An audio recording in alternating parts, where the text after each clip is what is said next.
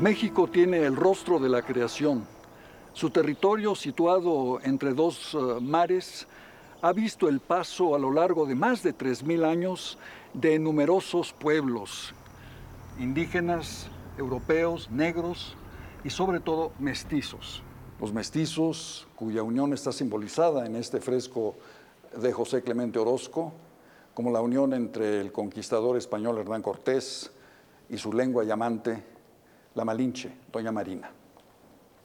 En esta serie de televisión El alma de México quisiéramos ofrecer un eh, panorama de las grandes realizaciones artísticas del pueblo mexicano a lo largo de tres milenios.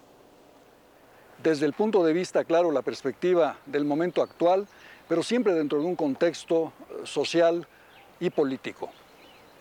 Para ello, el programa se divide en las etapas principales de la historia de México. El mundo indígena anterior a la conquista, la conquista española, el virreinato colonial, la etapa de la independencia, el evento señero del siglo XX en México, la Revolución Mexicana y la era moderna. A lo largo de estos 3.000 años, la gran creatividad del pueblo mexicano finalmente se resume en una sola gran civilización ininterrumpida.